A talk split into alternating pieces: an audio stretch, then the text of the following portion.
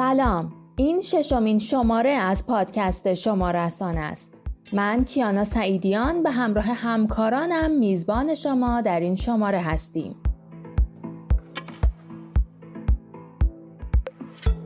در روایت ویژه این شماره از بوی کافور و عطر بهار نارنج در یک غسالخانه در شمال کشور میشنویم. داخل غسالخانه یا علی گفتند و جسد را گذاشتند روی سنگ.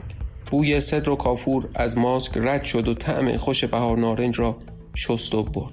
مراسم تغسیل شروع شد. در چهره ها اوتیسم را از زبان یک مادر به شما معرفی میکنی.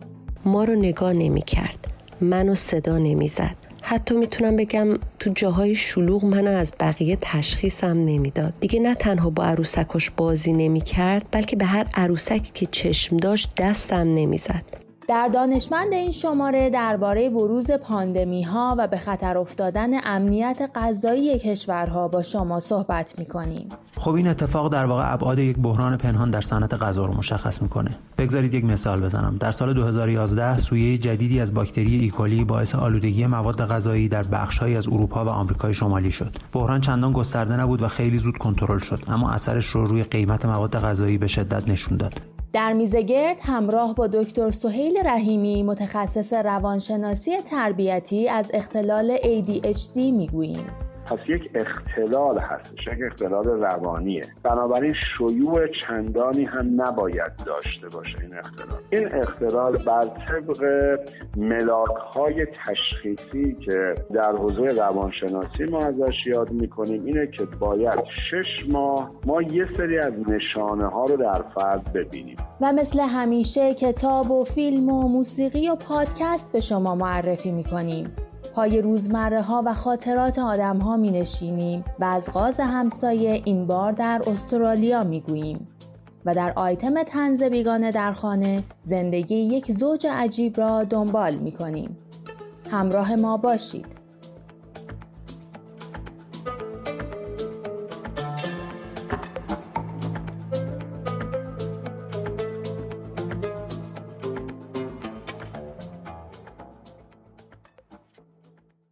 آنجا که میرسی به مرزی عبور ناپذیر، داستان زندگی با همه پیش‌فرض‌های ذهنی ما آدم هاست. امیر کلهر در چند خط حالا به سومین بخش معرفی این کتاب رسیده.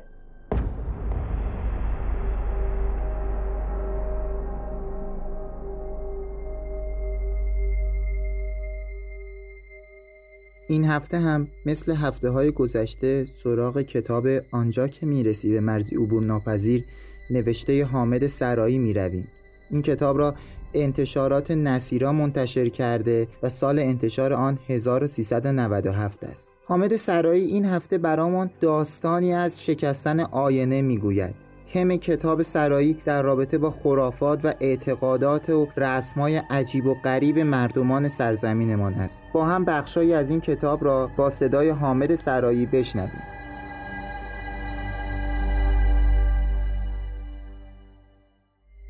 مواظب باشید چیزی نشکند. از همان اول با سرکارگر باربری که خودش راننده خاور هم بود طی کرده بودم.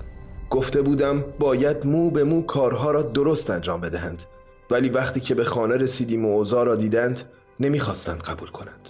بین خودشان میگفتند مسخره است و زیر زیرکی میخندیدند. گفتم پولش را میدهم، انعام هم میدهم، هر چقدر بخواهید. بالاخره قبول کردند، ولی مدام زیر چشمی نگاه میکردند. همان اول کار یکی از کارگرها آینه را ندید و از وسطش رد شد. انگار نه انگار که آینه شکست.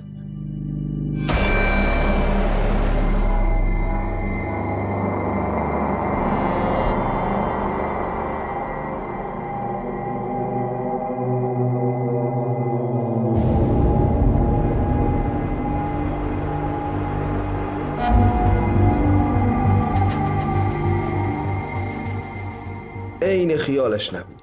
بقیه باربرها هم چیزی به او نگفتند. وقتی که رد شد راه خود را گرفت و رفت تا دم کوچه و پشت ماشین خاور گم شد. داد زدم شکست، آینه شمدان شکست. از آن آینه های قدیمی بود.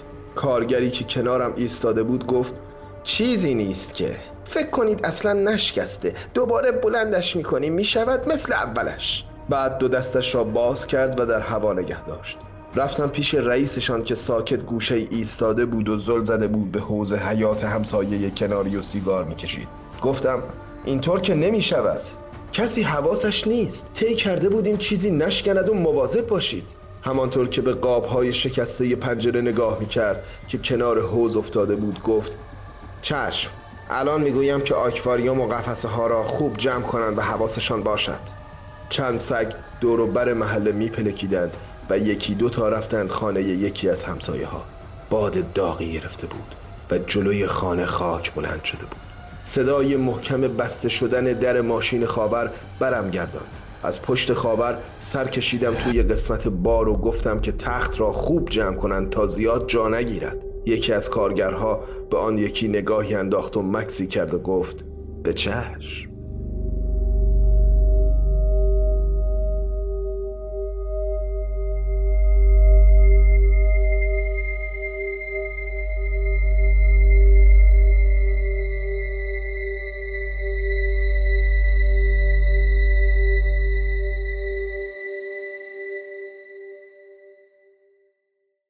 قاز همسایه بهونه های جدا شدن و رفتن آدم ها از سرزمین مادری رو روایت میکنه. این بار ملیسا سفریخا از تفاوت های محیط کار در ایران و استرالیا برامون صحبت میکنه.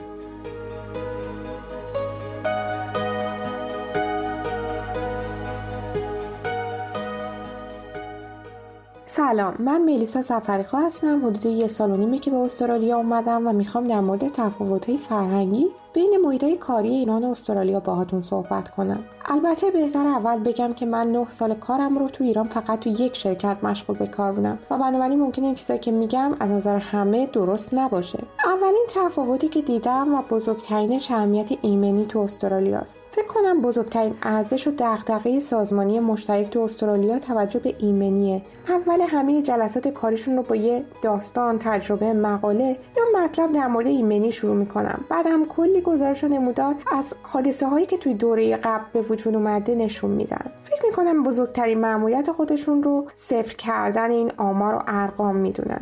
از اهمیت ایمنی توی استرالیا همینقدر بگم که با اینکه تعداد آمار مبتلایان روزانه کرونا زیر ده نفره هنوز هم همه جا باز نشده. دومین تفاوت مربوط به امنیت روانی کارکنانه. مثلا بعد این آتش‌سوزی‌های بزرگی که تو استرالیا اتفاق افتاد، بارها مدیرای ارشد سازمانمون بهمون ایمیل زدن که هر کی فکر میکنه از این حادثه آسیب دیده و میخواد در موردش با کسی مشاوره کنه، به فلان خط که شماره یک مشاور هست تماس بگیره و میتونه مجانی و محرمانه مشاوره بگیره. استرالیا یک کشور با مهاجرای زیاده که از اقصی نقاط کره زمین بهش اومدن. مهمترین و قشنگترین چیزی که دیدم اینه که خودشون خیلی به این تفاوت احترام میذارن. مثلا یکی از اهداف سازمانیشون این بوده که تفاوت‌ها رو توی محیط کاری زیاد کنن. یعنی چی؟ یعنی مدیراشون رو تشویق می‌کردن که افراد متفاوت استخدام کنن. حالا چه از نظر فرهنگی، ملیتی، قومی، دینی، هر چیزی که فکرشو بکنید.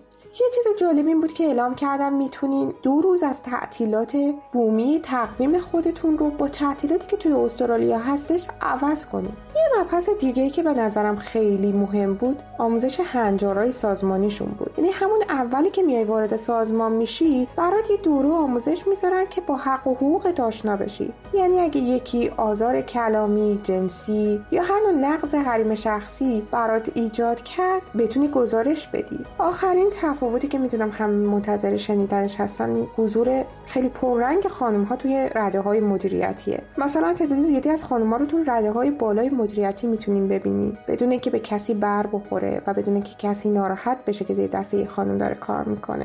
این تفاوت‌هایی بود که به ذهن من اومد. هر کسی با هر دیدگاهی یا با هر اولویت ذهنی میتونه به یه سری تفاوت‌های دیگه اشاره کنه.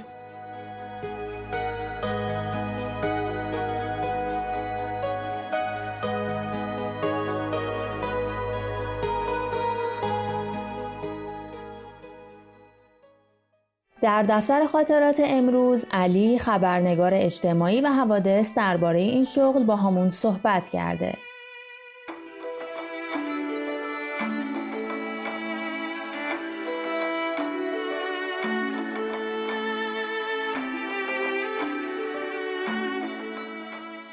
سلام خدمت شنوندگان برنامه شما. من علی پانزده سال سابقه خبرنگاری تو حوزه‌های مختلف دارم. بیشتر تمرکزم توی حوزه‌های فرهنگی و اجتماعی بوده. در یک مقطعی در فاصله سال‌های هشتاد و هشت هشتاد و نه خبرنگار بخش حوادث و رخدادهای پلیس آگاهی تهران بودم. در اون مقطع زمانی من با پرونده‌های مختلفی در واقع روبرو شدم. پرونده‌های از قبیل تجاوز به اون، از قبیل کودک آزاری هایی که اتفاق افتاد و قتلی که توی اون سال حسابی جنجال آفرین شده بود. خبرنگاری برای حوزه اجتماعی و حوزه حوادث، به خصوص حوزه جنایی، یک روحیه خیلی قوی و یک ماجراجویی رو می‌طلبه که کمتر میشه در بین آدم‌ها پیداش کرد، به این دلیل که این شکل از خبرنگاری نیازمند یک اتفاق مهمتر و قوی‌تری هست، مثل اینکه شما بتونید یک مجرم رو از نزدیک ببینید. دیدن یک مجرمه که به هر حال سابقه داره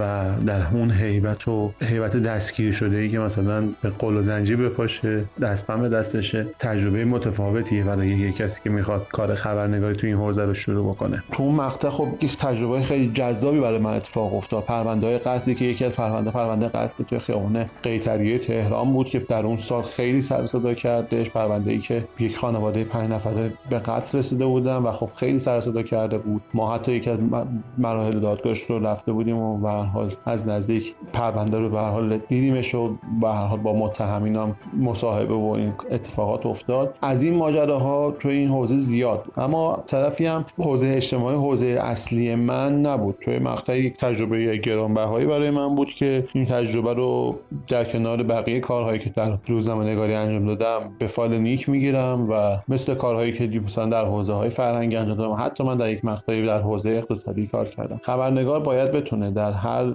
جایگاهی که هستش اون حس ژورنالیستی خودش، اون حس کنجکاوی خودش رو حفظ بکنه، ضمن این که به اصول انسانی هم باید پایبند باشه. خبرنگار اجتماعی به خصوص که با پرونده‌های جنایی روبرو هستش نباید خیلی درگیر احساسات بشه، نباید خیلی درگیر خدای نکرده فسادهای مالی بشه، زد و بند بشه، باید انسانی رفتار بکنه و با موضوعات انسانی برخورد بکنه. من تا یک مقطعی تو این حوزه فعالیت کردم و تجربه‌های گرانبهایی هم کسب کردم و از اون به بعدم در حوزه‌های دیگه مشغول به کار شدم و هنوز هم از همین طریق دارم زندگی میگذرونم. امیدوارم که صحبتام و بیان بعضی از اتفاقات و خاطره‌ها بتونه به مخاطبای برنامه‌تون، اگر روزی روزگاری دوست داشتن وارد این حوزه بشن، کمک بکنه.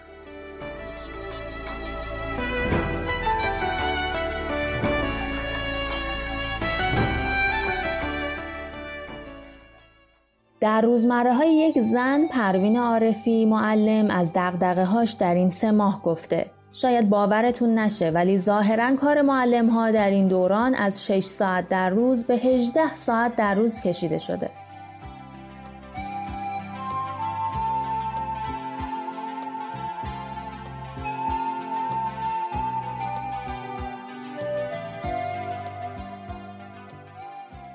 حرف تدریس از راه دور آنلاین شده بود. با آرامش فکر می‌کردم به اینکه زنگ‌های تفریح با چای سرد شده و سر و صدای مداوم تموم شده. حالا میشینم توی خونه و چهار تا دونه عکس میفرستم و چای داغ و تموم. کتاب میخونم، نقاشی میکشم، موزیک گوش میدم. همه دوستان فیلم میبینن، منم میشینم فیلم میبینم. یه تابستون زودرس. به هم زنگ زدن که برم مدرسه و کتابا رو بردارم و برای تدریس از راه دور آماده بشم. وارد حیاط مدرسه شدم.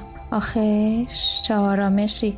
ساختمون مدرسه انگار بزرگتر به نظر می رسید. شایدم چون خالی بود من اینطور فکر می کردم. با بچه هم سلام علیک نکردم. آخه بچه هم اصلا نبودن. دفعه اول بود که دو طبقه رو تمیز رفتم بالا. نه لگد شدم و نه هول خوردم. کفشام تمیز بود. به کفشام نگاه کردم و خندم گرفت. به کلاسم رسیدم. امیرعلی داشت کلاهش رو شوت می کرد. اون عاشق فوتباله. علیرضا باز لگو آورده بود. مهداد و آریا باز داشتن در مورد هیولا و جنگ و دایناسور و اینجور چیزا حرف می زدن. گوشه دایره‌المعارف دایناسوریشون از کیف آریا زده بود بیرون. سامیار با چشمای پف کرده داشت خط و نشون زنگ تفریحش رو می کشید. امیر عباس هم کلاش رو کشیده بود تا روی چشماش رو چرت می زد. تلاش نکردم ساکتشون کنم. کتاب ها رو زدم زیر بغلم و دب و دو که رفتیم خونه. تا حالا پونزده تا پسر داشتین؟ پونزده تا بچه رو با هم تربیت کردین؟ تازه باید به همه‌شون با هم در یک زمان و به یک اندازه محبت می‌کردم. کرونا دمت گرم. رسیدم خونه، یه جورایی ذوق کار جدید رو هم داشتم. آخه سیزده سال معلم کلاس بودم. حالا یه اتفاق جدید تو راهه، اونم تدریس مجازی. کتابا رو ول دادم روی میز و مقنعه رو کشیدم پایین و دراز کشیدم رو تخت. آسمون پیدا بود با تیرهای چوبی و آهنی.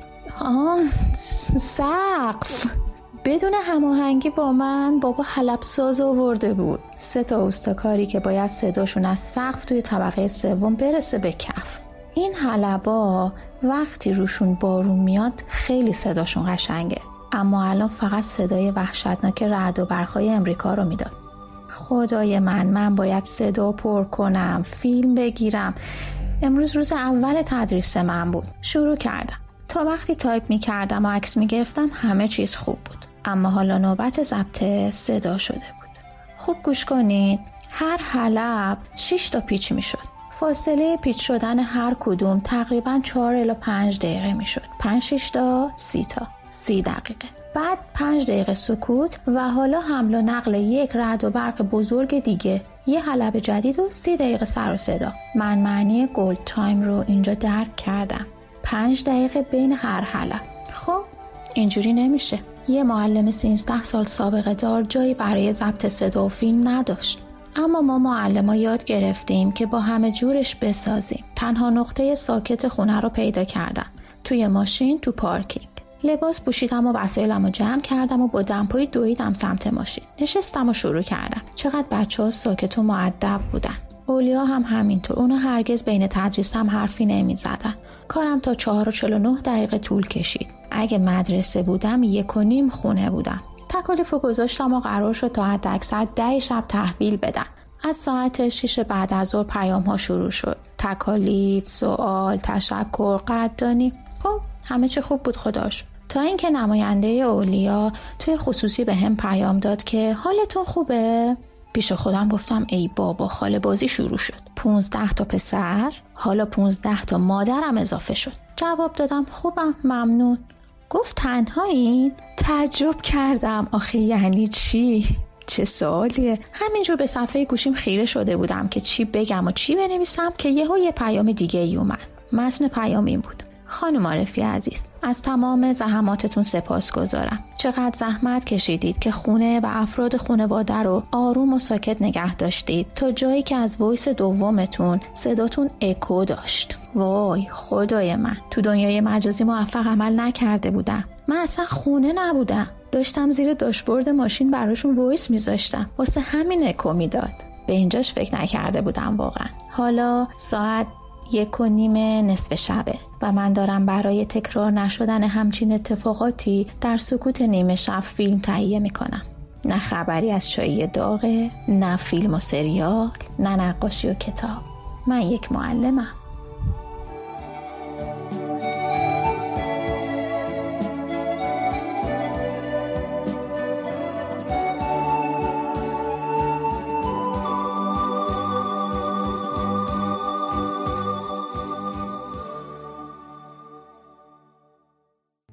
روایت ویژه ما داستان گذاشتن نقطه آخر روی زندگی آدم هاست و امیر جدیدی، عکاس خبرنگار روزنامه اعتماد، از بوی کافور و عطر بهار نارنج در یکی از قصالخانه های شمال کشور برامون گفته.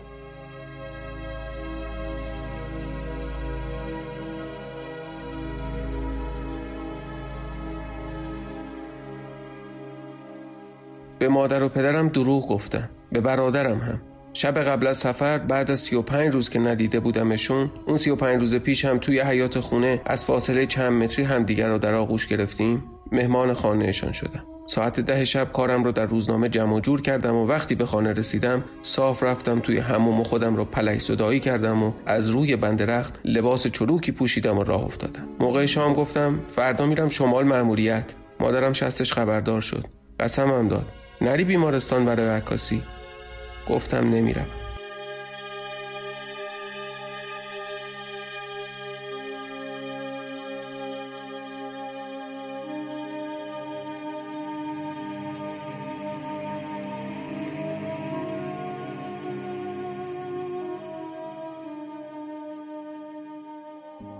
با رفیقم که عکاس خبرگزاری شینهوای چین است قرارمان را فیکس کردیم.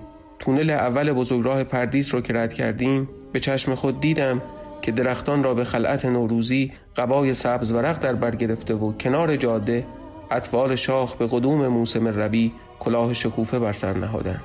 این تصویر را به فال نیک گرفتیم و به چاک جاده زدیم. مسیر خلوت‌تر از آن بود که تصورش را می‌کردیم. مه غلیظی تا پایین جاده آمده بود، طوری که وقتی دستت را دراز می‌کردی می‌توانستی حجم مه را لمس کنی. سواد کوه را که رد کردیم، احمد گفت چرا اینقدر بوی یاس توی هواست؟ گفتم یاس نیست، بهار نارنجه.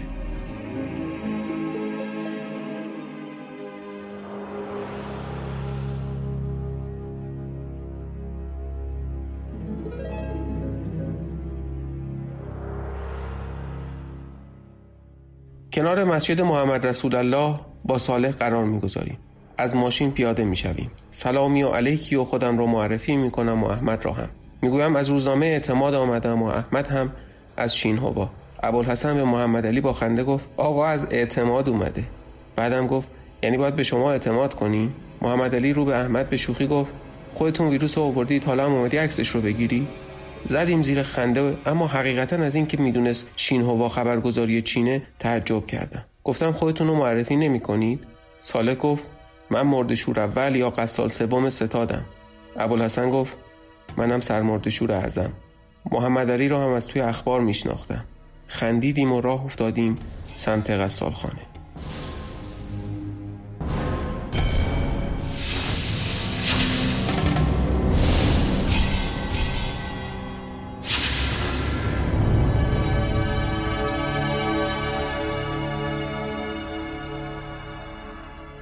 بالای قصالخونه یک چادر هلال احمر و دو کانکس بود. ماشین ها رو کنارشان پارک کردیم. سر مردشور اعظم و محمد علی و مردشور سوم ستاد یکی یکی رفتن داخل کانکس و عبا و عمامه و لباس رو از تن در آوردند و لباس مخصوص پوشیدند و ماسک روی صورتشان گذاشتند.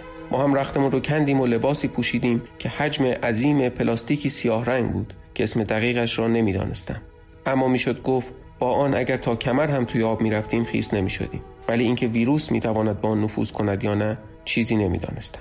آمبولانس رسید. متوفای کرونایی را با سلام و صلوات از ماشین پیاده کردند. یک نفر روی کیسه جسد و آمبولانس را ضد عفونی کرد. دو سه نفری لا اله الا الله گویان جسد را بردند به غسالخانه. ماموران بهداشت خانواده متوفا را به فاصله زیادی از غسالخانه نگه داشته بودند. صدای زجه‌های دختر متوفا را میشنیدم و میدیدم که پاهای سست شده و چند نفری زیر شانه‌اش را گرفتند. داخل غسالخانه یا علی گفتند و جسد را گذاشتند روی سنگ. بوی صدر و کافور از ماسک رد شد و طعم خوش بهار نارنج را شست و برد. مراسم تغسیل شروع شد. قبلا غسالخانه رفته بودم و مراسم غسل میت را دیده بودم. همه چیز خیلی سریع اتفاق میافتاد، اما اینجا قضیه فرق داشت. شاید از روی کم تجربگی، شاید از روی وسواس، همه چیز در کمال آرامش انجام میشد. گویی هر کدام از مردشوها بستگی با متوفا داشته باشند. چنان تن رنجور متوفا را در نهایت نظم و آرامش میشستند که پیش خودت به مرده حسادت میکردی. کفمالی و غسل که تمام شد، محمد علی روزه خواند. نمیدانم به خاطر فضای شبیه به حمام غسالخانه بود که صدا در فضا پیچید یا میکروفونی در مازها کار گذاشته بودند. هرچه بود صدایی دلنشین میشنیدیم که از سنگینی فضا کم میکرد. کمی بعد روی سنگ دیگری ابوالحسن کفن را مرتب کرد و حوله‌ای رویش انداخت و با پنبه بالشی نرم ساخت. با همان نوای محمد علی جنازه را در کفن گذاشتند و صالح روی پیشانی و کف دستها و نوک انگشتان پا و زانوها کافور گذاشت و تربتی هم روی سینه جنازه گذاشت. دستش از چند جا پارگی داشت. صالح یک تکه پارچه را شبیه به باند برید و مثل خیاطی چیره دست آستینی درست کرد و زخم را در آن پیچید. کار زخم که تمام شد، کفن را بستند و صلوات اللهم صل علی محمد و آل محمد. شاید باورش سخت باشد، اما وقتی به تهران برگشتم دلم در ساری و قائم شهر بود. تا قبل از سفر گمان نمی کردم اینطور پاگیر شدم. خودم را بابت شغلم مسئول می دانستم. باور داشتم باید این جهاد را به مردم نشان دهم، اما هرگز گمان نمی کردم دلم را در مردشوی خانه‌ای در شمال ایران جا بگذارم. صبح اول وقت آمدم روزنامه و با گروه طلاب جهادی تماس گرفتم. ادامه این گزارش برشی از خاطرات چند نفری از کسانی است که از نزدیک دیدمشان.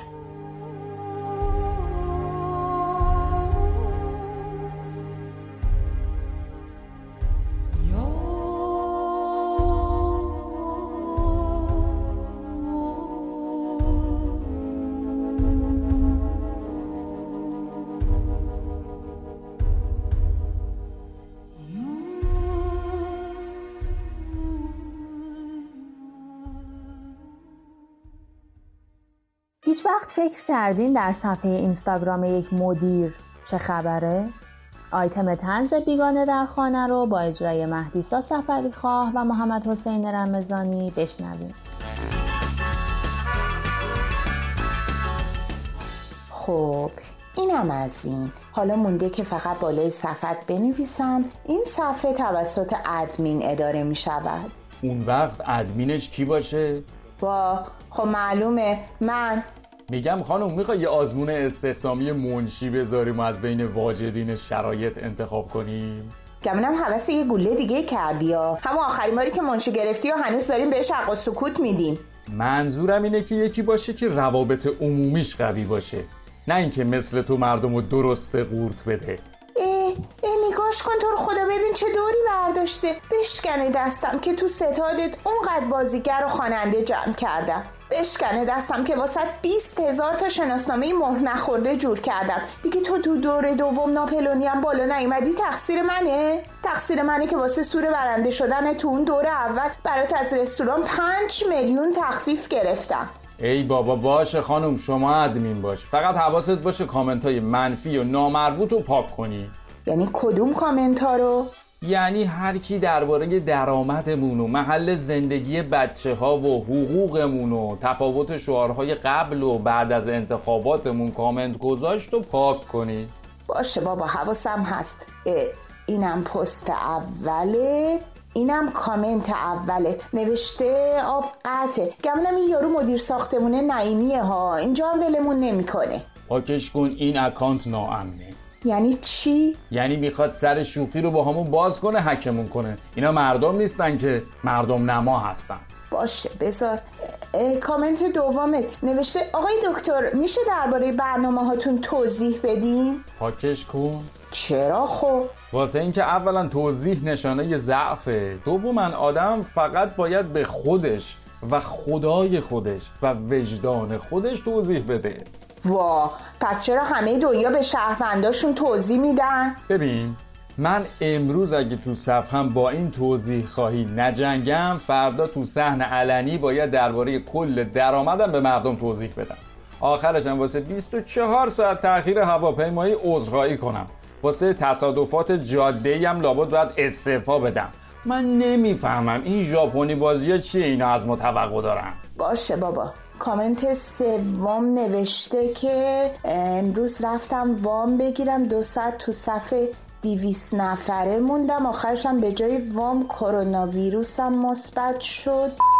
چقدر بی‌ادب بود. اه. نمیدونم کجای راهو اشتباه رفتیم، چه کردیم با اینا؟ بلش کن بابا. اشرف خانوم میگه که اینا رباتن، فقط احساساتشون شبیه مردم عادیه واسه که بیشتر تاثیرگذار به نظر بیان.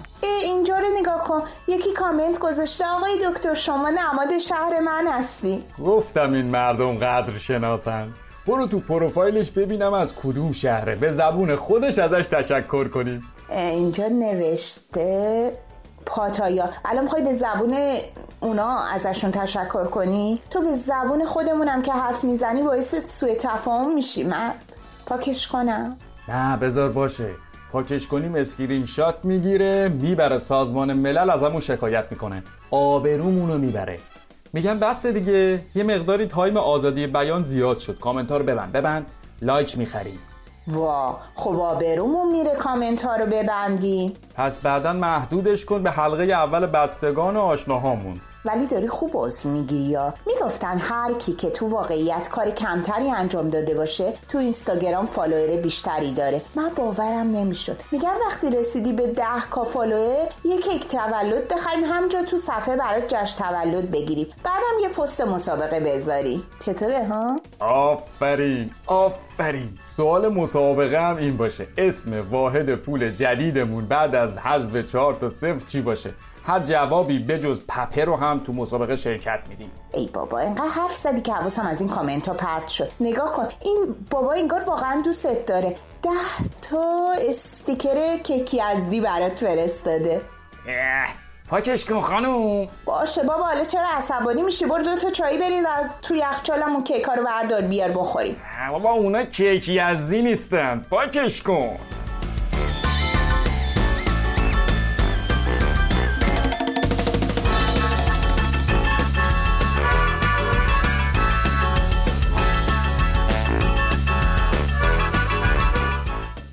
در میزگرد امروز دکتر سهیل رحیمی، متخصص روانشناسی تربیتی و استاد دانشگاه علوم پزشکی تهران، در گفتگویی با مجید احمدی نیا درباره اختلال ای دی اچ دی از تشخیص تا درمان صحبت کرده.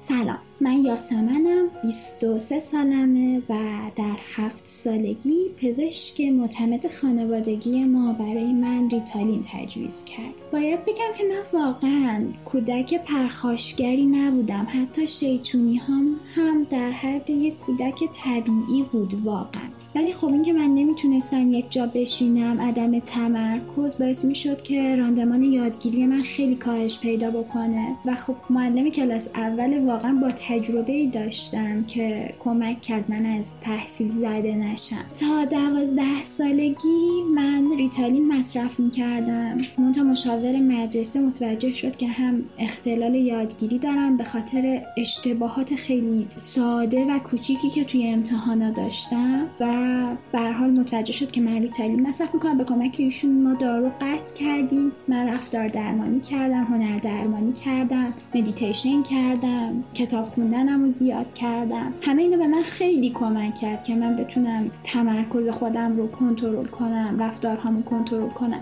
دو تا نکته هست که خیلی برای من مهمه، دوست داشتم که حتما بگم. یکیش اینه که دنیا میتونه دنیای بهتری باشه برای بچهای ای دی اچ دی اگر که اطرافیان اونا رو درک کنن، سرکوب نکنن و بهشون لیبل مثل تو گیجی، تو نمیبینی، چطوری نمیفهمی، چرا حواست نیست. اگه این لیبل ها رو به این بچه ها نزن واقعا دنیای خیلی بهتری براشون میسازن. دوم چیزی که میخوام بگم اینه که واقعا استفاده نکردن ریتالین خیلی بهتر از اونه، چون ساید افکت داروهای محرک علاوه بر ریزش مو، بی اشتهایی و بی خوابی، یه چیزایی مثل فکرای خیلی منفی منفی بافی و افسردگی‌های شدید که وقتی قطع میشن توی دراز مدت شما متوجه میشین که خب من میتونه حالم خوب باشه. ضمناً اون حواس جمعی مقطعی از بین میره و وقتی که شما فعالیت‌هایی مثل هنر درمانی میکنین این کنترل تمرکز تداومش بیشتر میشه تا با یه اتفاق شیمیایی در بدن.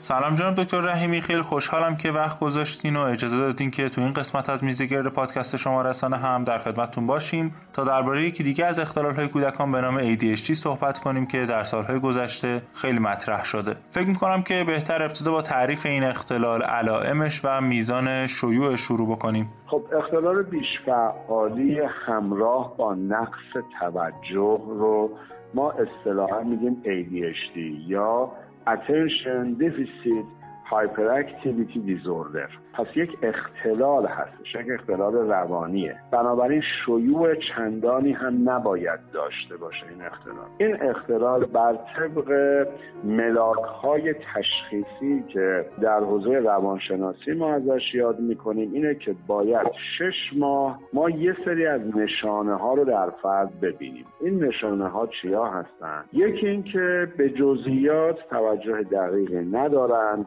و تو محل کارشون، تو تکالیف درسیشون یا هر جای دیگه آدمای بی‌دقتی هستن. در حس توجه و ادامه توجه دچار مشکل هستن. گاهی از اوقات به نظر میرسه که وقتی با فرد صحبت میکنیم اصلا گوش نمیده، دستورالعمل‌ها رو دنبال میکنه ولی نمیتونه اونها رو به سرانجام برسونه، به سرعت تمرکزشون رو از دست میدن و از پرداختن به تکلیف‌هایی که به تلاش ذهنی مداوم نیاز دارند اینها اجتناب میکنن.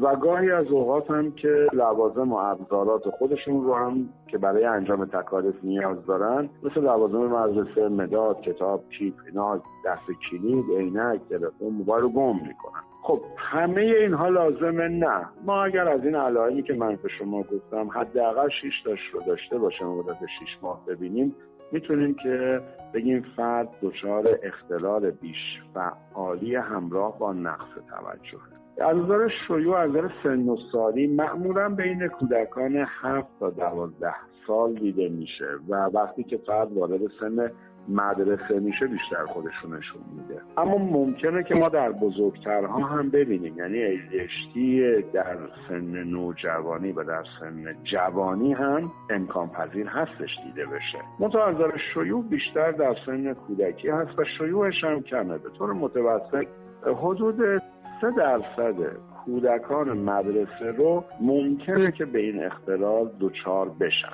بنابراین شیوعش خیلی کمه و برخلاف آنچه که تو جامعه ما خیلی داره مطرح میشه، اصلا بیماری شیوع چندانی نداره که ما اینها رو با وسایل تشخیصی و با مصاحبه های بالینی که از کودکان میگیریم به تشخیص میرسیم.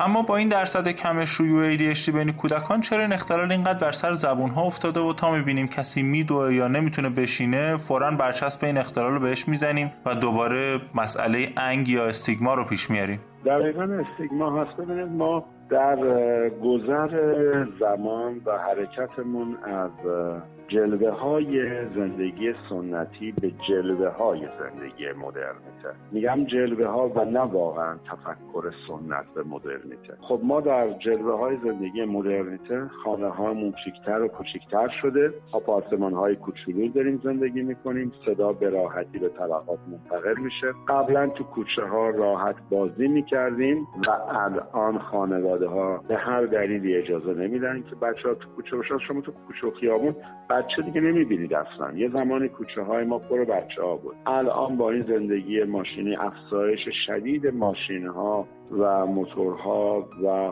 حالا نمیخوام بگم صرفا ناایمنی ناامنی اجتماعی، بلکه ناایمنی شهری زیباتر هست. اینها باعث شده که بچه‌ها تو کوچه ها نباشن و تو خونن. خب بچه کلا انرژی داره، دوست داره که ورجه بورجه بکنه، دوست داره بپر بپر بکنه و خانواده ها نمیتونن این رو انگار تحمل کنن، نمیتونن این رو بپذیرن. از یک طرف هم نمیخوام برای دیگران مزاحمت ایجاد بکنم. توی آپارتمان شما بپرید طبقه بالا پایینتون اعتراض میکنن به راحتی. بچه‌ام هم که ما وقت نداریم که ببریمش تو پارک دائم بازی بکنه. یعنی این یک جلوه‌ای از مشکلات شهری شده. حالا همین رو شما بیارید تو داخل محیط مدرسه. محیط مدرسه، توی مدرسه غیر انتفاعی با تعداد شاگردان کم، خب برای اونها نظم و انضباط و اینکه همه چیز یک دست باشه اهمیت پیدا کرده و متوجه تفاوت‌های بچه‌ها نیستند،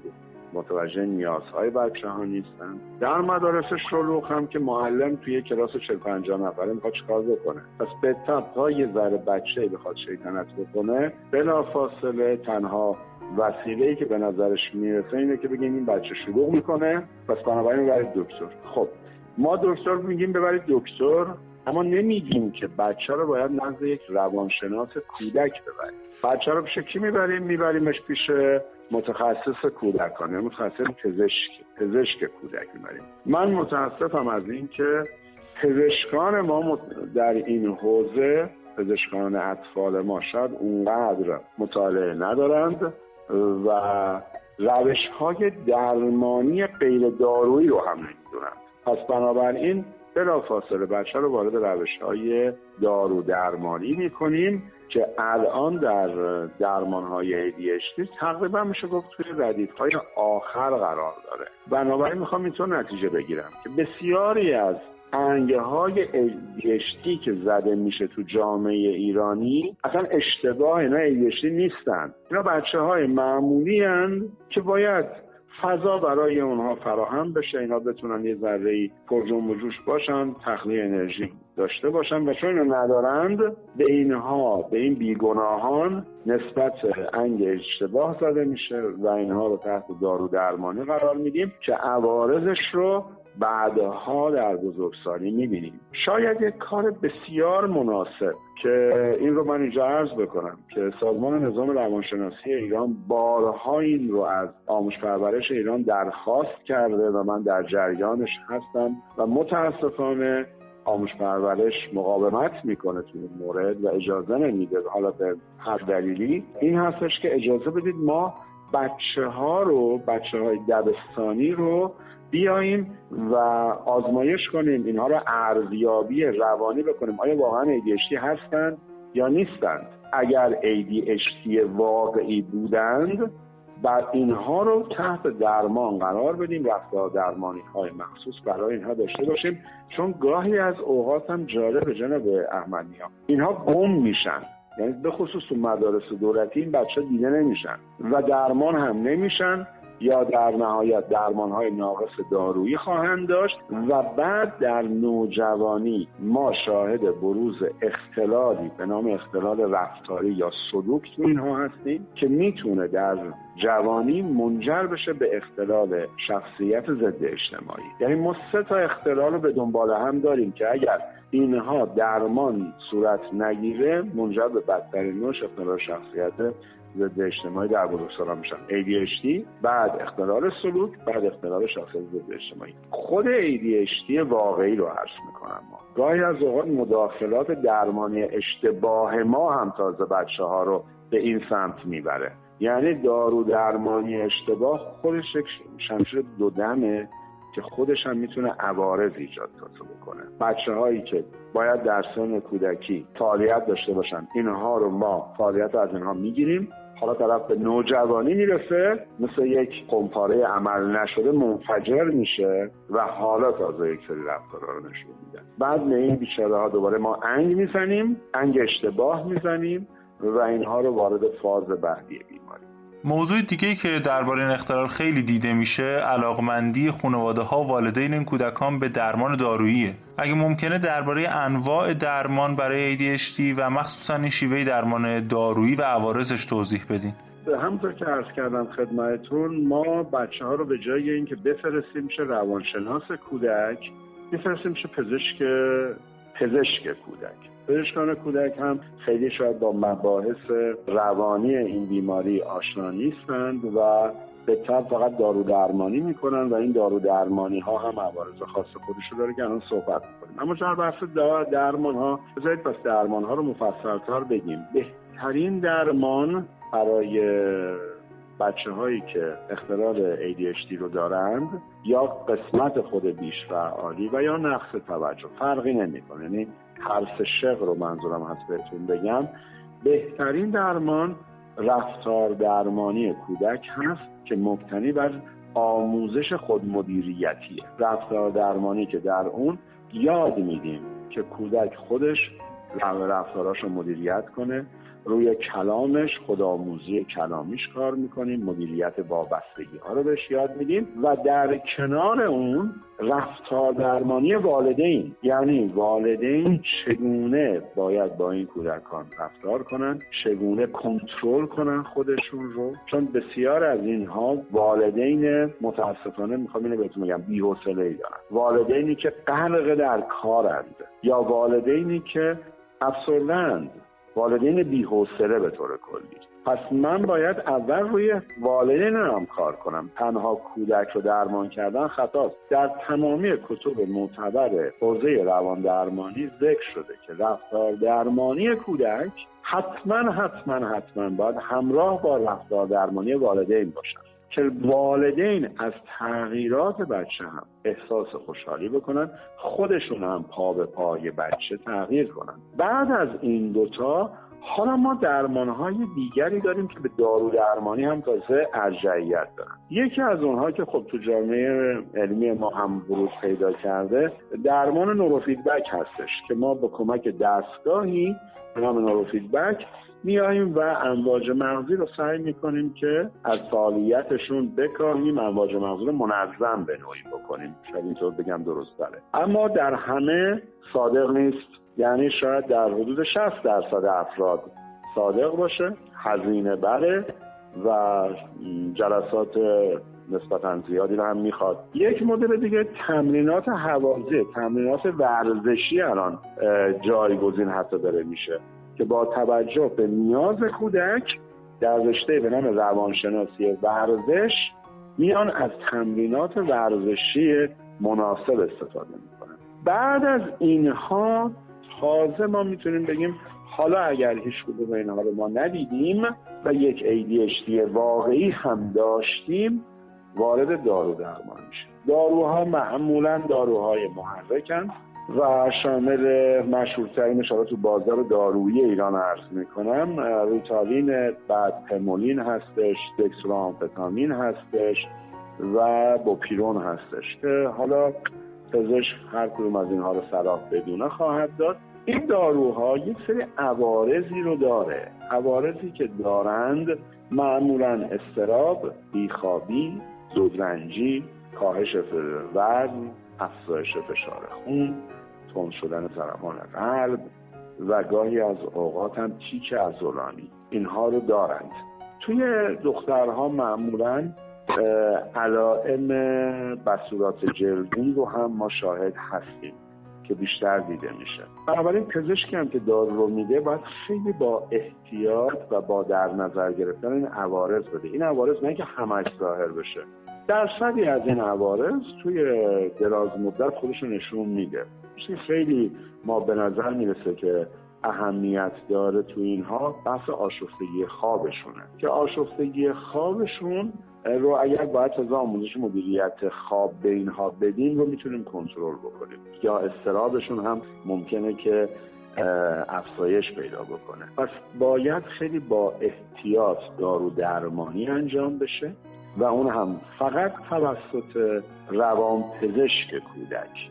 پس من حتی قرار دارو درمانی هم بکنم پیش متخصص اطفال نمیرم، چه روانپزشک کودک میرم که یک مرجع با صلاحیت تر برای دارو درمانی حساب بشن و اگر روش‌های دیگر درمانی جواب نداد، پس ما تعامل بین روانشناس کودک و روانپزشک کودک رو نیازمندیم.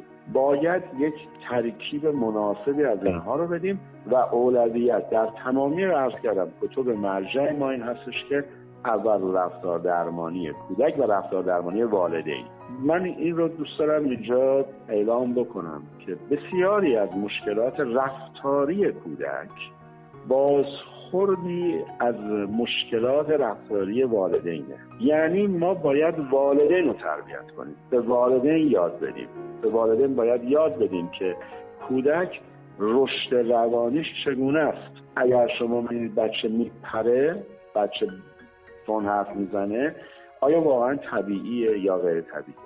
ما اگر بخوایم که کار اساسی تو کشورمون انجام بدیم جناب رحمانی و نازنین، این هستش که باید به خانواده ها قبل که بچه دار بشند یک دوره روانشناسی کودک رو الزام بکنیم که اینها بگذارن، بفهمند، بعضی از علائم رو بشناسند، دست و پاچه نشند، نترسند و به هر بهانه‌ای بچه رو زیر بغلشون نزنن ببرن از این دکتر به اون دکتر و این خطاها رخ بده. خیلی ممنونم از این که در این هفته هم همراه ما بودین. تا هفته بعد، خدا نگهدار.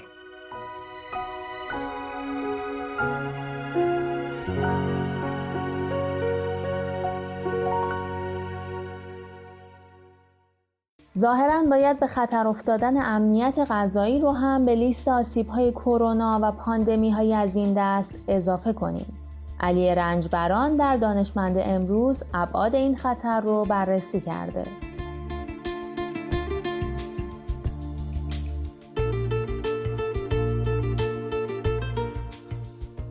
تقریباً بیست روز پیش بود که سازمان ملل نسبت به بروز قحطی بر اثر شیوع بیماری کووید نوزده هشدار داد. امنیت غذایی جهان تقریباً به مویی بسته است و کووید نوزده یک هشدار جدیه برای تغییر دادن چیزهایی که باعث این مشکل شدن. هشدار سازمان ملل میگه تعداد کسایی که امنیت غذاییشون به شدت تهدید میشه میتونه دو برابر شده و به دویست و شصت و پنج میلیون نفر برسه. این رو بگذارید کنار هفتصد تا هشتصد میلیون نفری که مطابق آمارهای فاو، سازمان غذا و کشاورزی ملل متحد دچار گرسنگی و سوء تغذیه هستند. البته این رو در نظر داشته باشید که مطابق تعاریف گرسنگی طیفی از وضعیت‌های مختلف رو شامل میشه، از عدم دسترسی به غذای کافی و سوء تغذیه مزمن گرفته تا وضعیتی که ممکنه باعث تهدید زندگی افراد بشه. حالا سازمان ملل میگه تعداد کسایی که ممکنه زندگیشون به شدت تهدید بشه دویست و شصت و پنج میلیون نفره، یعنی دو برابر کسایی که در آغاز سال دو هزار و بیست با گرسنگی شدید روبرو بودن و همه اینها به خاطر شیوع بیماری کووید نوزده است. این برای جهانی که سالها تلاش کرده تا میزان گرسنگی رو کاهش بده و افرادی که درگیر اون تلاش بودن یک فاجعه است. البته فاجعه به همینجا ختم نمیشه. همینطور که تعداد این افراد بیشتر میشه، بحران غذا تحت تاثیر کووید نوزده تاثیرش رو روی زندگی افراد عادی هم خواهد گذاشت. از در دسترس نبودن مواد غذایی عادی تا افزایش قیمت تحت تاثیر کاهش عرضه. البته فعلا قیمت‌ها تقریبا ثابت مونده، اما کشورهای زیادی برای صادرات مواد غذایی به دلیل نامشخص بودن چشمانداز پایان همه‌گیری کووید نوزده محدودیت وضع کردند. چنین وضعیتی در سال دو هزار و هفت باعث شد قیمت بسیاری از مواد غذایی پایه دو برابر بشه. از طرف دیگه بسیاری از محصولات کشاورزی که برای صادرات در کشورهای مختلف در نظر گرفته شدند، تحت تاثیر بسته شدن مرزها قرار گرفتند. صنایع پرورش دام مخصوصاً در آمریکای جنوبی که تولید کننده بخش مهمی از گوشت و غله جهانه به صورت موقت تعطیل شدند. در حال حاضر ذخیره مواد غذایی اساسی باعث شده تا تغییری در قیمت‌ها رخ نده. اما در صورت ادامه پیدا کردن بحران پاندمی چطور؟ اگر در پاییز یا زمستان بحران دوباره به شکل بدتری برگرده، ذخایر کافی وجود نخواهد داشت. خب این اتفاق در واقع ابعاد یک بحران پنهان در صنعت غذا رو مشخص میکنه. بگذارید یک مثال بزنم. در سال دو هزار و یازده سویه جدیدی از باکتری ایکولی باعث آلودگی مواد غذایی در بخش‌هایی از اروپا و آمریکای شمالی شد. بحران چندان گسترده نبود و خیلی زود کنترل شد، اما اثرش رو روی قیمت مواد غذایی به شدت نشون داد. این تازه یک اتفاق به شدت معمولی است. اگر شیوع گسترده بیماری یک محصول مهم مثل گندم، ذرت یا برنج رو تهدید کنه چطور؟ مثلا اگر یک قارچ محصول گندم یک سال جهان رو نابود کنه. تصور میکنید این سناریو خیلی تخیلیه، نه؟ خب بذارید براتون یک داستان بگم از میوه محبوب و به شدت گران قیمت این روزها، موز. موزی که ما امروز میخوریم همون موزی نیست که مردم جهان تا میانهای قرن بیستم میخوردن. اون موقع موز دیگه‌ای در جهان رایج بود به اسم گروس مایکل. اون موز در میانهای قرن بیستم بر اثر یک قارچ منقرض شد. بعد محققا گشتن و موز دیگه‌ای به اسم کاوندیش رو پیدا کردن که به اون قارچ مقاوم بود. همین موزی که امروز در بازار پیدا میشه.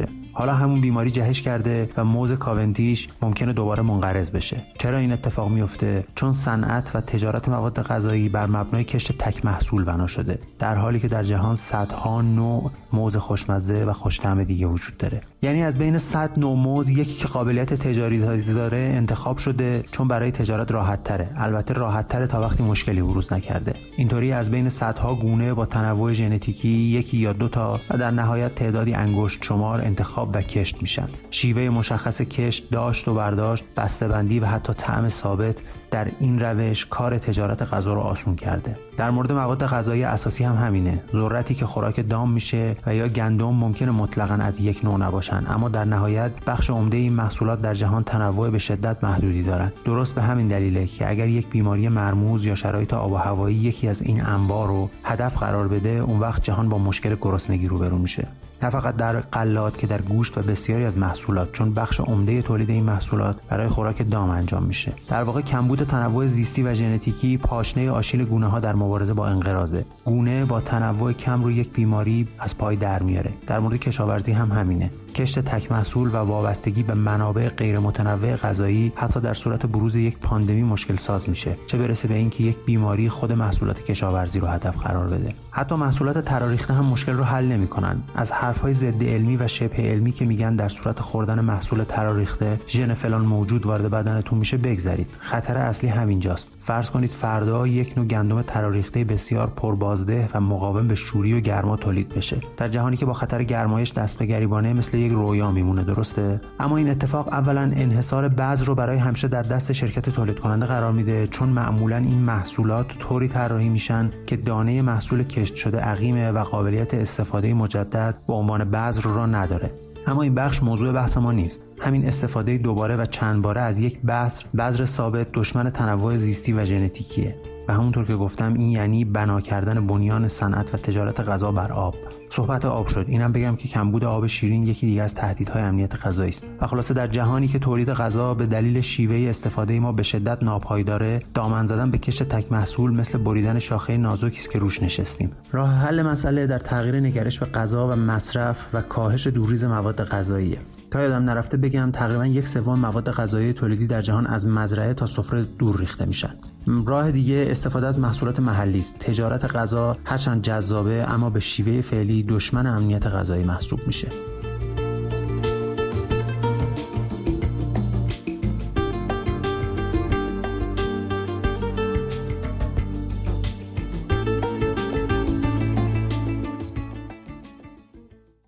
این روزها از اوتیسم حرفهای زیادی میشنویم، اما شاید شنیدن حرفهای مادری که سعی میکنه راه رو برای مادران کودکان اوتیسمیک روشن‌تر کنه بیشتر به کارمون بیاد. در چهره‌های این شماره نازلی دادگران از دخترش نلی و اوتیسم و صفحه مجازی اوتیسم در خانه ما گفته.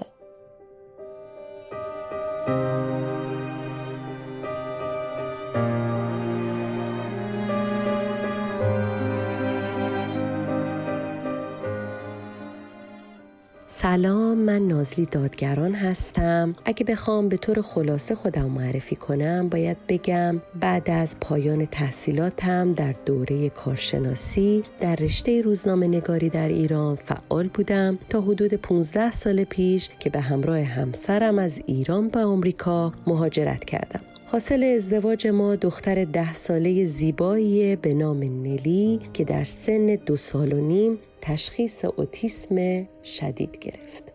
اگه بخوام در مورد مراحل تشخیص و اینکه چطور متوجه شدیم که بچه ما از بقیه بچه‌ها متفاوت است، باید بگم که این اصلاً کار ساده‌ای نبود. نلی وقتی به دنیا اومد بسیار سالم و قوی بود. اون در یازده ماهگی نه تنها راه میرفت بلکه میدوید. من و پدرش رو صدا میکرد، کلی کلمه به فارسی و انگلیسی بلد بود، حتی بلد بود تا ده بشموره، جمله‌های ساده میساخت و خودش به سرعت یاد گرفت که دستشویی بره. نلی وقتی به سن دو سال و نیم رسید و بعد از گرفتن واکسناش یک دفعه تغییر کرد. شاید به طور عامیانه اگه بخوام توضیح بدم میشه بگم که بسیار شیطون شد. کم کم مهارتاش رو از دست داد. مثلا برگشت به پوشک. کمتر کلمه میگفت. ما رو نگاه نمی کرد.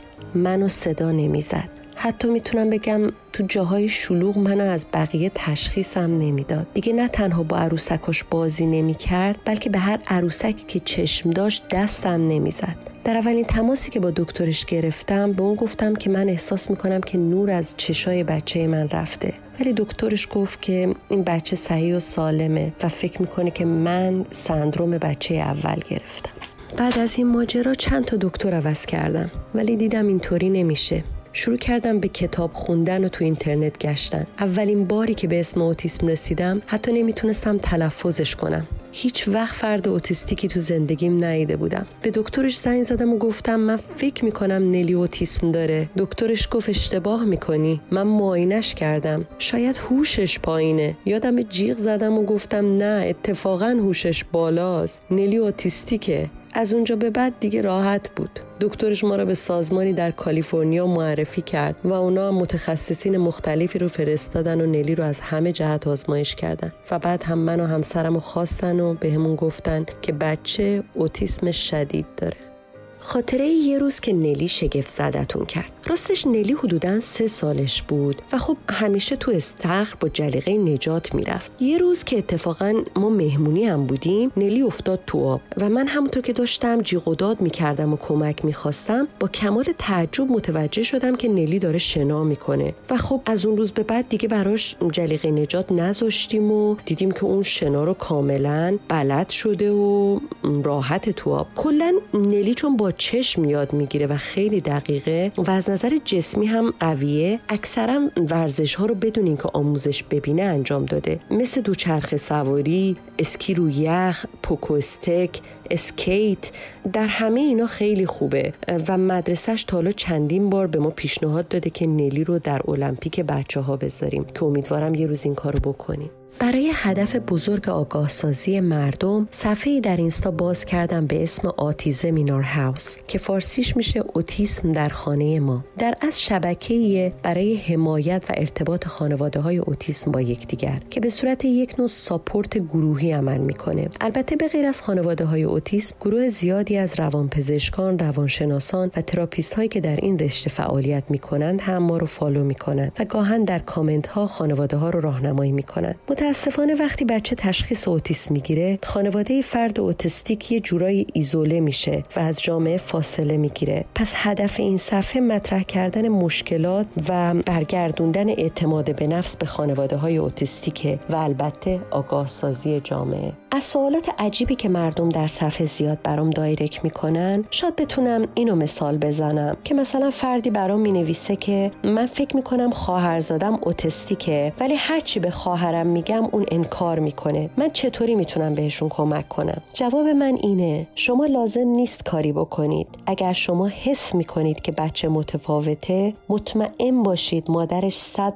بار دقیق تر از شماست و بیشتر به بچهش توجه میکنه. و اگر انکار میکنه، بدونید که نمیخواد با شما در این رابطه صحبت کنه و این دلیلش این نیست که با شما صمیمی نیست، بلکه ممکنه هنوز خودش آماده پذیرش نباشه و نتونه در این رابطه حرف بزنه. بهش زمان بدید. شما لازم نیست که اجبارش کنید و به زور بخواید بهش بفهمونید که میدونید. تنها لطفی که میتونید بهش بکنید اینه که با بچه مثل بچه‌های دیگه، یه بچه معمولی رفتار کنید. خوبی‌ها و نقاط مثبت بچه رو هم ببینید. فقط به مشکلاتش دقت نکنید. همین. درباره اوتیسم چه چیزایی باید مردم بدونن؟ خب مهمترین چیزی که باید بدونن اینه که اوتیسم یه طیفه و از یک بی‌نهایت تا بی‌نهایت دیگه میتونه متفاوت باشه. و این یعنی چی؟ یعنی که فرد اوتیستیک میتونه به حدی باهوش باشه که بشه انیشتین، یا در اصل خودمون اگه بخوام مثال بزنم مثل بیل گیتس اوتیستیک باشه، یا نه یه فرد معمولی باهوش متوسط بشه، و یا نه در حدی اوتیسم شدید باشه که نتونه در تمام عمرش حرف بزنه و برای انجام کارهای شخصیش هم همیشه نیاز به کسی داشته باشه. ولی چیزی که در همه اینها مشترک هست اینه که همشون در روابط اجتماعی در درجات مختلف مشکل دارن. حالا هر کسی به درجه اوتیستیکش میتونه مشکلش متفاوت باشه. چه حرفایی میتونه کسانی رو که درگیر این قضیه هستن آزار بده؟ من فکر میکنم بهترین کار اینه که از دادن نصایح تربیتی به خانواده های اوتیسم خودداری کنیم، چون اوتیسم نتیجه یک تربیت غلط نیست. اوتیسم اختلال نافذ رشدیه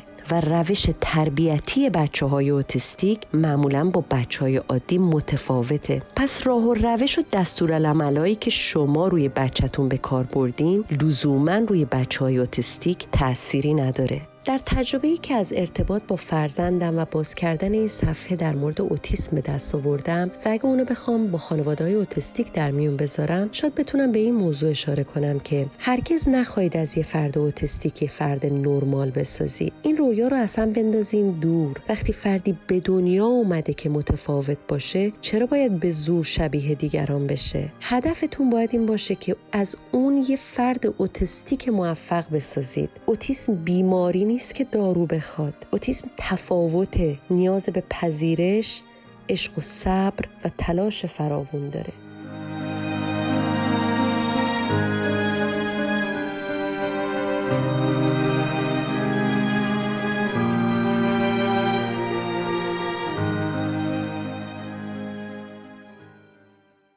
در نیوفولدر امروز گلشن بابادی به سراغ فیلم جهان با من به رقص به کارگردانی سروش صحت رفته. فیلمی درباره زندگی و مرگ. شاید اسم سرخپوستی این فیلم رقصنده با مرگ باشه.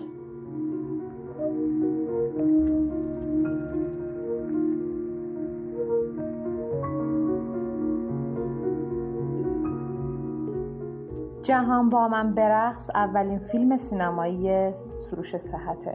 در معرفی این فیلم نوشته شده که دوستان جهانگیر برای آخرین تولد اون دور هم جمع شدن. این موقعیت موجب میشه اونها درباره زندگی و خودشون فکر کنن. اما اگه بخوایم کمی جزئی تر به داستان این فیلم نگاه کنیم که داستان برای شمایی که فیلم رو ندیدید لو نره، باید بگیم که جهانگیر که نقشش رو علی مصطفی بازی میکنه، خودش رو در ماه‌های پایانی عمرش میبینه. به همین دلیل برای زندگی سالمتر ویلایی در شمال کشور برای اقامتش انتخاب کرده. یکی از دوستان جهانگیر از همین فرصت استفاده کرده و تمام دوستان قدیمی خودش و جهان رو برای گذروندن تعطیلاتی با اون به این ویلا دعوت میکنه. با گذشت زمان همه این دوستان به نوبت سر میرسن و با موضوع مرگ جهانگیر روبرو میشن، موضوعی که تاثیر مهمی روی زندگی هر کدوم از این شخصیت ها میذاره. من این روزا خیلی فکر میکنم، به زندگیم فکر میکنم، به که چیا داشتم چیا نداشتم. الان میبینم که مهمترین چیزی که دارم دوستان. من تا یکی دو ماه دیگه میمیرم. شبیه ما، تو مریضی منم مریضم، تو رفقات گاوم، رفقای منم گاو. البته شاید توی نگاه اول موضوع ابتدایی فیلم جهان با من به رقص تلخ و سیاه به نظر برسه، اما صحت با ذهن خلاق خودش چنان پرداخت متفاوتی از این موضوع سیاه ارائه کرده که تماشاگر رو به خنده میندازه. درسته که بنای فیلم نامه درباره مرگه، اما در فیلم مخاطب با ارزش‌هایی مثل رفاقت آشنا میشه و جهان با من به رقص به مخاطبش گوشزد میکنه که داشته‌های زندگی که مهمترینش رفاقته چقدر میتونه انسان رو تا توی لحظه های مرگ خوشبخت نگه داره. و موضوع دیگه ای که سروش صحت به اون پرداخته نشون دادن خاکستری بودن زندگی و بالا پایین داشتن اونه که جهان با من به رقص به خوبی از عهده موضوع بر اومده. ما از هم دلخوریم ولی رفاقتمون سر جاشه، دعوا میکنیم ولی تاش بازم رفیقیم دیگه. در نهایت اینکه جهان با من به رقص بیشتر از همه قصه تلاش انسان‌ها برای با هم بودن حتی در شرایط سخته. بازیگرای فیلم مخاطب رو تا آخرین لحظه پای این اثر نگه می‌دارن و فیلم حتی با وجود اون که قصه درست درمونی نداره، هدف نهاییش رو به خوبی در انتها بیان می‌کنه و به همین دلیلم که شده نهایت تماشای این فیلم رو توی شرایط فعلی سینمای ایران از دست داد. در طول زمان در پی دل دویدیم، در عرض ادب جامه و دستار دریدیم، آویخته بر حلقه گیسوی کمندش، بر قوس قمر قطر کمر دست کشیدیم.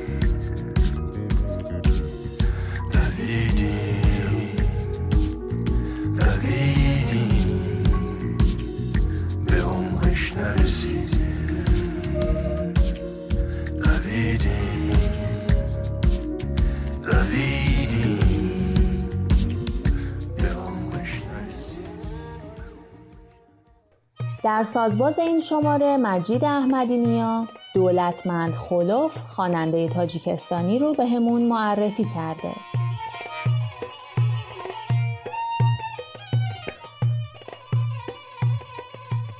در ششمین قسمت از سازباز سر به تاجیکستان میزنیم و با یکی از نامآورترین هنرمندان این سرزمین آشنا میشیم. دولتمند خالوف در سال هزار و نهصد و پنجاه در روستای داغستان در شوراباد در جنوب شرق تاجیکستان به دنیا اومد و در بیست و یک سالگی از مؤسسه دولتی هنر تاجیکستان فارغ التحصیل شد. خالوف به ژانر فلک علاقه خاصی داره و به همین دلیل فلک رو به عنوان نام گروه موسیقیش انتخاب کرد.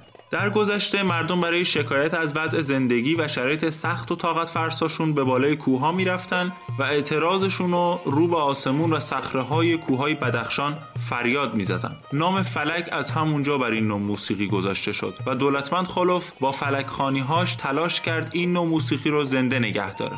خالوف علاوه بر خوانندگی در نواختن دوتار، سه‌تار و قیچک هم بسیار توانمنده و به خاطر خواندن اشعار حافظ، فردوسی و مولانا در طول سالهای فعالیتش هم شناخته میشه. دولتمند خالوف در طول حدود چهل سال فعالیتش چندین آلبوم منتشر کرده و بیش از صد و پنجاه بار برای اجرای موسیقی به بیش از صد کشور دنیا سفر کرده. خالوف برنده چندین جایزه ملی و بین المللی از جمله نشان هنرمند مردمی تاجیکستان، جایزه رودکی تاجیکستان و نشان عالی موسیقی و خوانندگی فرانسه شده. با هم قطعه لیلا رو با اجرای دولتمند خالوف و عبدالستار عبداللهوف میشنویم. با مقابلی دو چشمم، چشم سیاه نشستم با کمند زلف لیلا، من ناتوان نشستم با کمند زلف لیلا، من ناتوان نشستم با دو چشم سرمزه باش با لبان برگی بیدش، با دو چشمی سرمزه باش با لبان برگی بیدش، با دو رخساری سفیدش، چی قدر میان شستم با دو رخساری سفیدش چقدر میان شسته. در پادکست باز این شماره به سراغ رادیو نیست رفتیم، رادیویی درباره مکانهای نیست شده.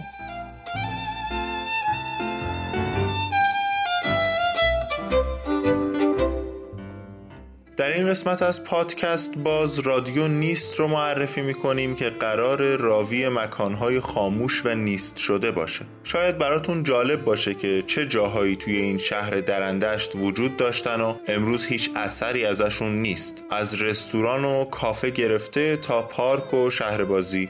آخرین قسمت از رادیو نیست درباره شهربازیه که در گذشته ظاهر دیگه ای داشته و در زمین‌های چند هزار متری ساخته می‌شدند و مثل امروز صرفاً تو یکی از طبقه‌های مگامال‌ها نبودند. در رادیو نیست نتیجه پژوهش‌های تاریخی و گفتگو با افراد مطلع از موضوع هر قسمت رو میشنویم. تو این قسمت با خیلی از کسایی که اون موقع به این شهربازی میرفتن هم صحبت شده تا خاطراتشون رو بگن. خلاصه این که اگه به تاریخ و تهران و جاهای نیست شده علاقه دارین، رادیو نیست گزینه خیلی خوبیه.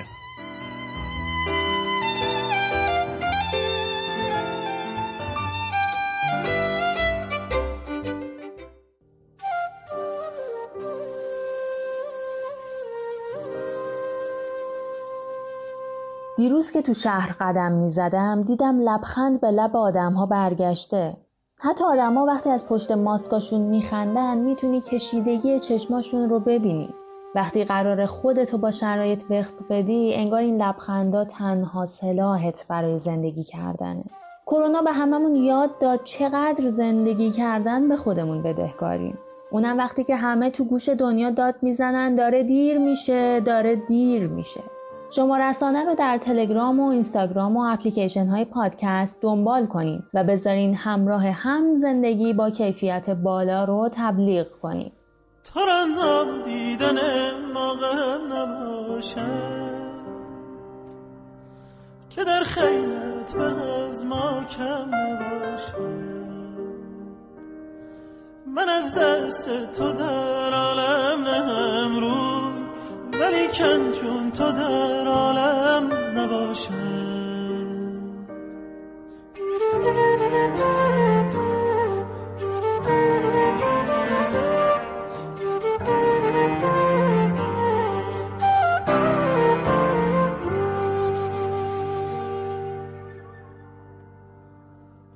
تو را نبیدن مغم نباشد که در خیلت به از ما کم نباشد، من از دست تو در عالم نهم رو ولی کن چون تو در عالم نباشد. تو با ناز به صد راز کنی اندر سرم صدقه ساغاز، کنی اندر سرم صدقه ساغاز. من آن باز من آن باز کنم من در هوایت بال و پرباز، کنم من در هوایت بال و پرباز.